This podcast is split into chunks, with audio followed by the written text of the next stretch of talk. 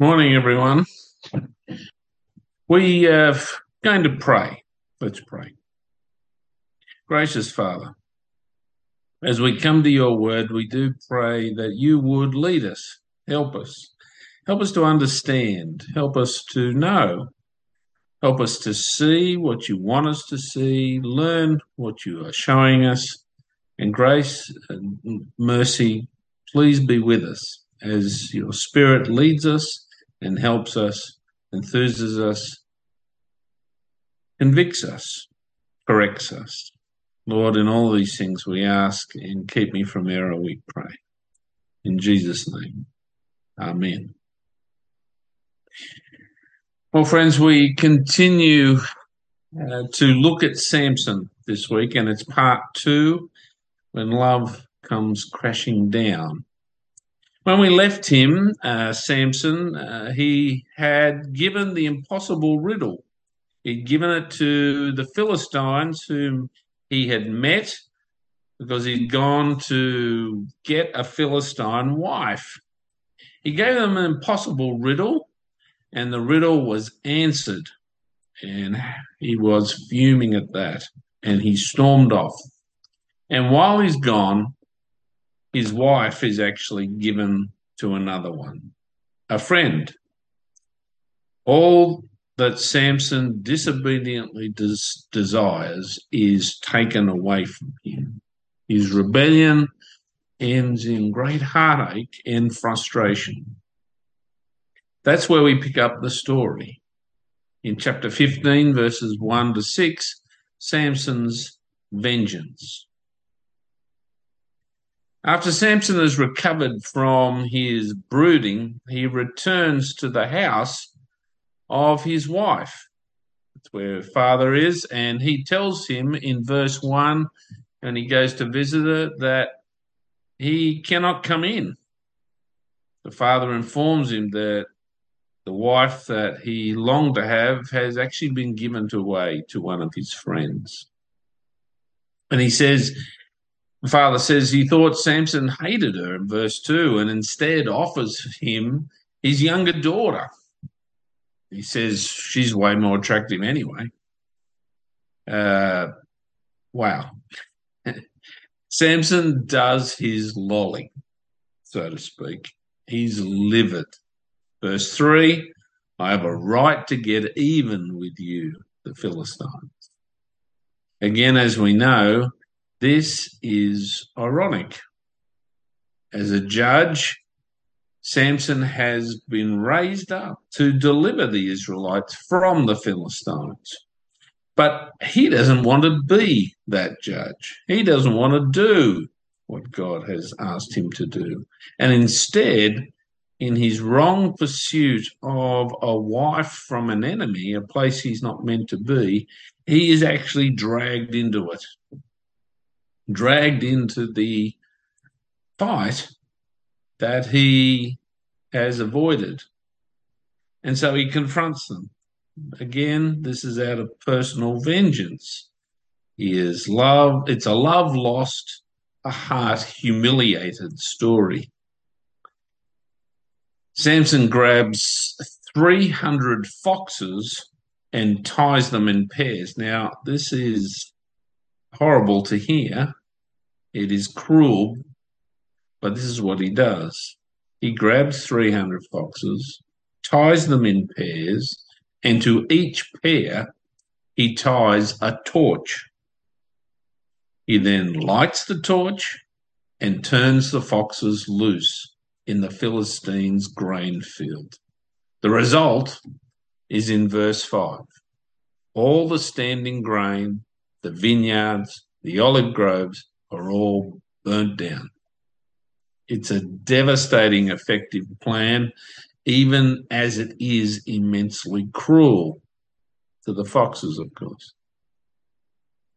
When the Philistines ask who did this, they're told that it was Samson, the Timnite's son in law, because his wife was given to his friend. And when you hear that reply, you know that Samson's wife and, fa- and father and family are perhaps going to pay. And that's what happened. The Philistines go and they take revenge on the family of his wife. And they burn his wife and her father and household to death. The wicked threat which the 30 men gave at the wedding, you might remember from last week, is carried out anyway. Samson is ballistic. He loses it. At this news, in verse 7, he says, I won't stop until I get my revenge on you. And that's what he does. Verse 8 He attacked them viciously and slaughtered many of them. Then he went down and stayed in a cave in the rock of Etam. The Philistines have shown what they are like the abysmal treatment of Samson, his wife, and his family, and her family. And back in 14.4, we remember that somehow in this all whole giant mess, which Samson has brought about because of his reluctance, more than that, disobedience to be God's guy, whom he has been called to be. The Lord is actually behind this whole sorry episode. It's taken a lot to get Samson to move at all. The Israelites find Samson resting, is the next thing we're told. And they ask him, What are you doing? Don't you realize that the Philistines are rulers over us? What have you done to us? That's a surprising turn. And remember the cycle that has been going around in Samson. Here, the cycle is breaking down. You're going to struggle to find the cycle in this whole sorry tale. And here, they no longer ask the people of Israel, no longer ask to be delivered, but instead have accepted their situation. They're not calling out to the Lord for deliverance. Instead, Samson is copying it for doing what he has done. They don't want to be rescued anymore. So in verse 12, they come to take Samson prisoner. They're going to hand him over to the enemy. They want him dead. We're going to give it. We're going to give them Samson. The Israelites take Samson and tie him up. He lets that happen because we're told they promise not to kill him themselves. And as the Philistines approach, they're shouting, they want vengeance. This is an angry mob. And then verse 14 happens. The Spirit of the Lord comes upon Samson. He snaps the ropes that binds him. He picks up a fresh jawbone from a donkey. Remember, he's not allowed to touch dead things. And proceeds to strike down a thousand of them. Well, after you've struck down a thousand men with a jawbone, you walk up, work up a big thirst. Verse 18 to 19, we see a very important part of the story. Samson is thirsty, so thirsty and exhausted that he calls to the Lord and says, You've given me, your servant, this great victory. Must I now die of thirst and fall into their hands? At this sentence, so these two verses, verses 18 and 19 of chapter 15, we don't know what to, what to do with it. In one sense, we half cheer. Samson has finally called to God for something. It's the first time Samson has acknowledged the Lord in this tale. Samson is refreshed, his strength returns, and it's the first time not only does he call to God, but he also acknowledges who he is that he is God's servant. There will only be one other time that Samson calls out to God. Chapter 16 moves into the famous episode of chapter 16, verses 1 to 31 of Samson and Delilah. In the opening of verse 1, where do we find our hero? What is he doing? Is he defeating the Philistines, leading the Israelites in righteousness? No. Instead, we find him in Gaza, a coastal city of the Philistines. And what do we find him doing?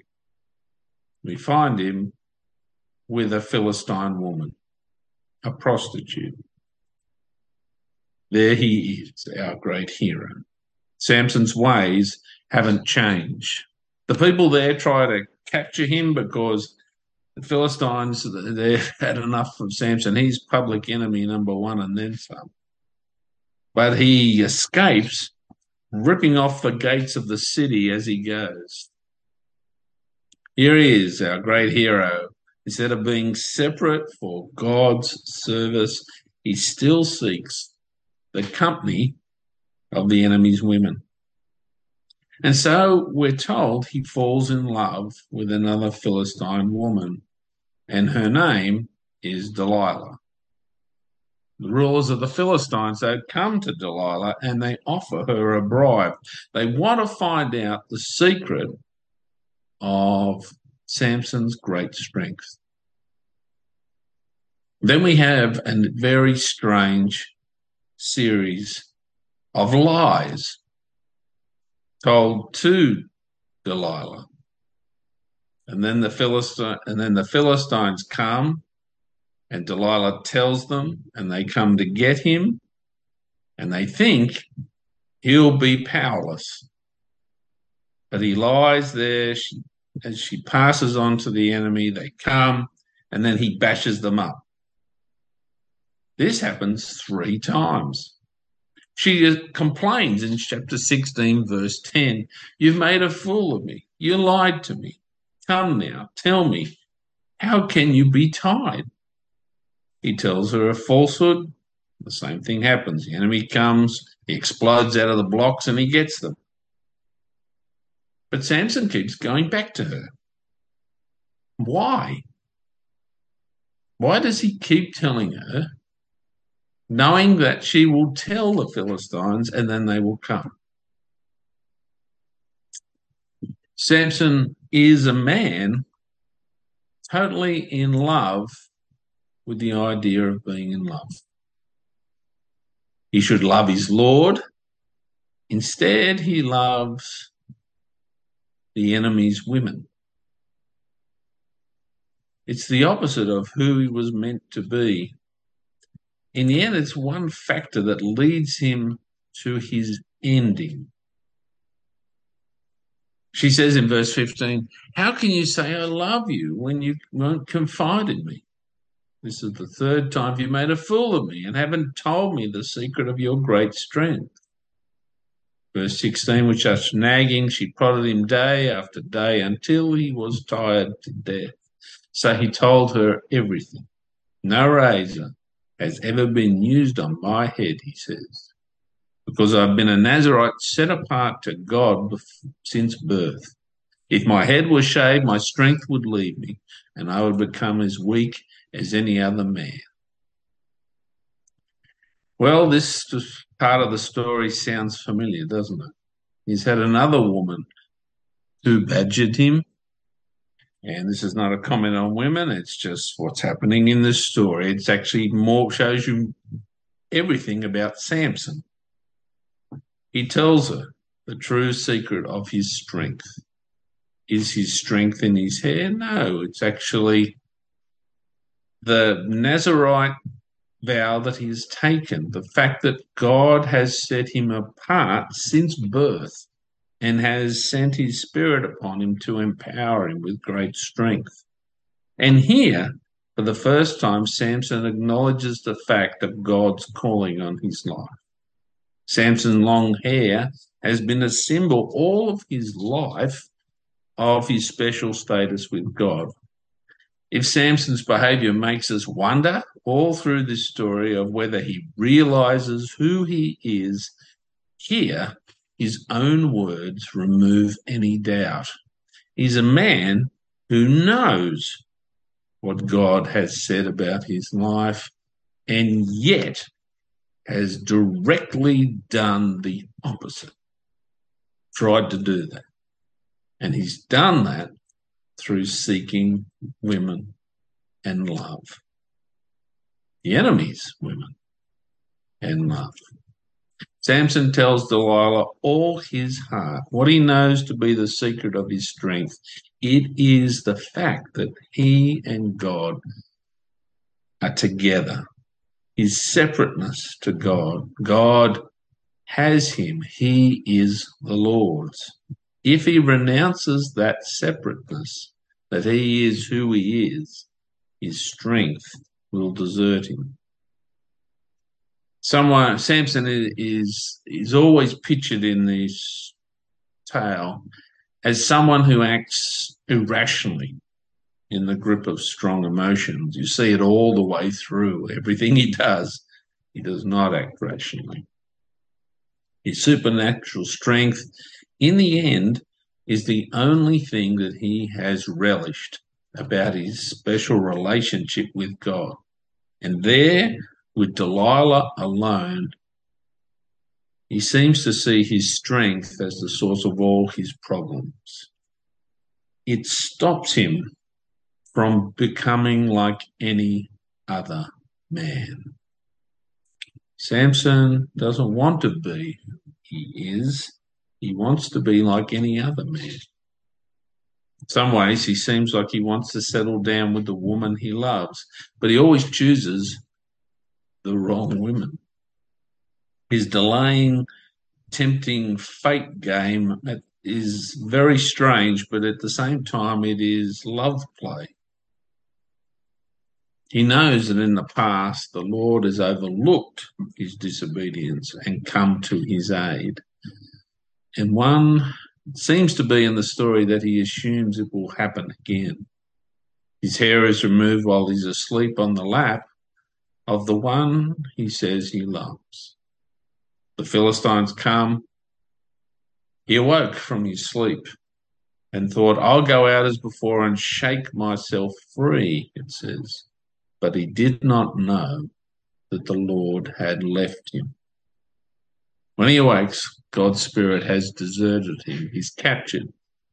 He has been the architect of his own demise. He's blinded and taken down to Gaza, gateless Gaza, some irony.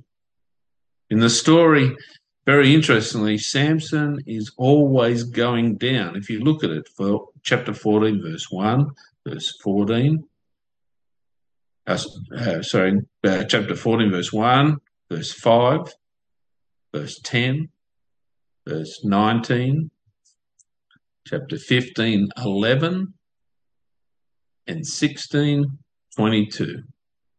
Samson is always going down, and his own downfall is the final climax of the story. He's in prison in verse 21, blinded, pulling a grinding whip to crush grain. What a pathetic figure he cuts in that verse. But verse 22 says to us, But the hair on his head began to grow again after it had been shaved. There are few more expectant sentences in the Bible than that one, because you know what's going to happen. At the temple of Dagon, things reach their climax. And that's our next section from chapter 16 verse 23 to 31. The Philistines set up a sacrifice to their god Dagon to celebrate the capture of Samson. Samson is brought out basically to perform. They're in high spirits, and he cleverly has himself put near the central pillars of the building. Verse 27 tells us that the place, the temple, is crowded, about 3,000 people. And in verse 28, it's there that Samson, for the second time in his life that we're told, and last time in this story, It is there that Samson calls upon God, the source of his great strength. Let me read his request from verse 28 to 30. Samson prayed to the Lord, Sovereign Lord, remember me. O God, please strengthen me just once more and let me with one blow get revenge on the Philistines for my two eyes. Samson reached towards the two central pillars on which the temple stood, bracing himself against them, his right hand on the one, his left hand on the other. And he said, Let me die with the Philistines. And he pushed with all his might. And down came the temple and the rulers and all the people in it. Thus he killed many more when he died than while he lived. Samson's first call was to give him life. His second call to God is to give him death. And God answers both times.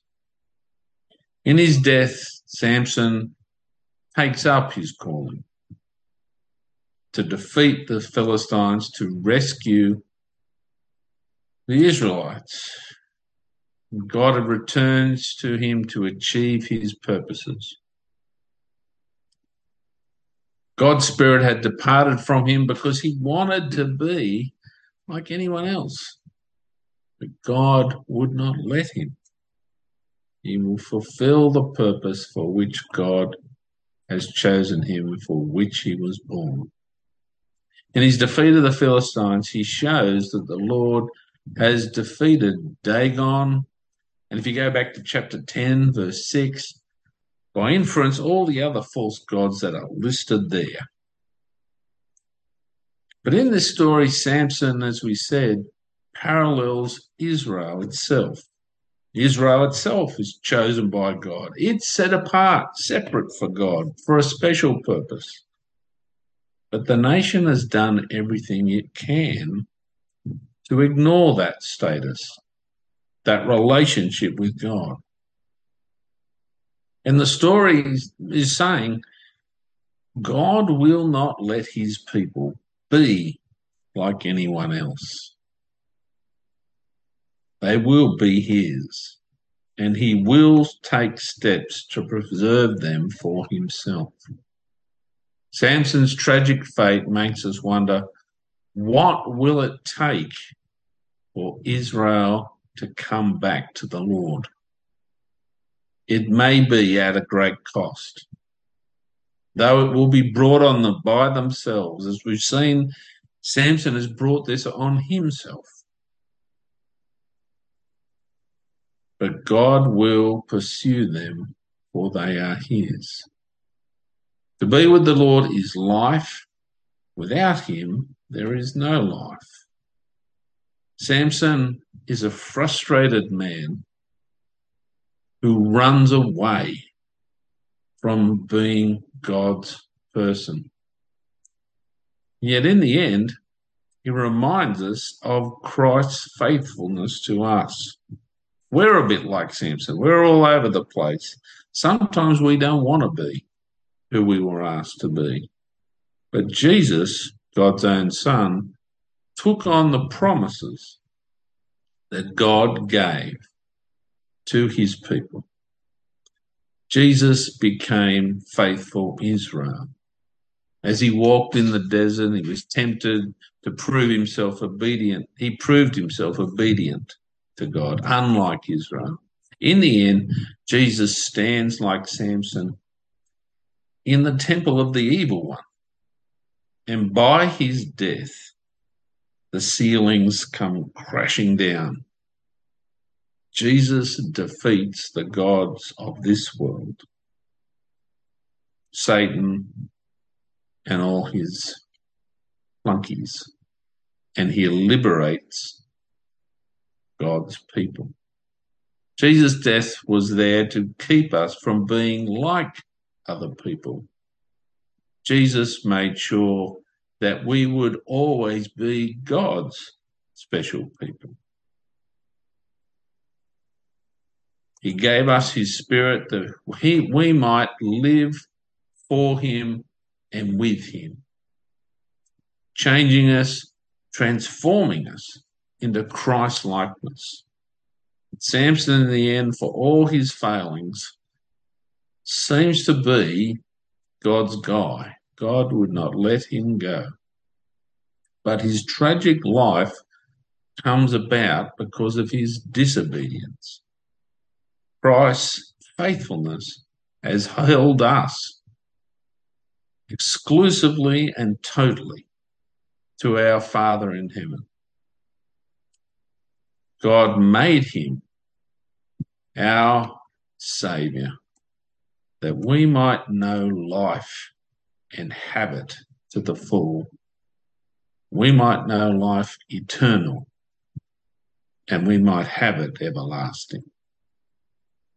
Let's pray. Gracious Father, we realize that uh, Samson is a, a, really strange tale, but uh, he is someone who struggled and struggled against being who you've asked him to be, and yet you would not let him go. Gracious Father, we thank you that our Lord Jesus, and we praise him and worship him, that he was faithful to the very end.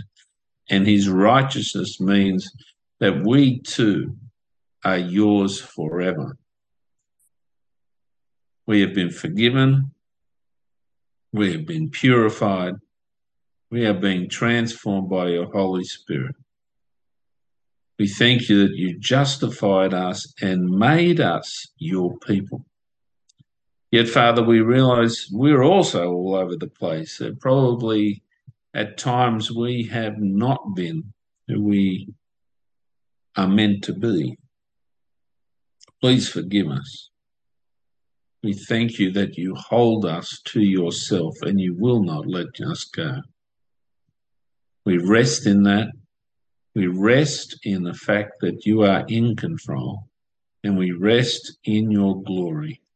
For now and for Christ's sake we pray. Amen.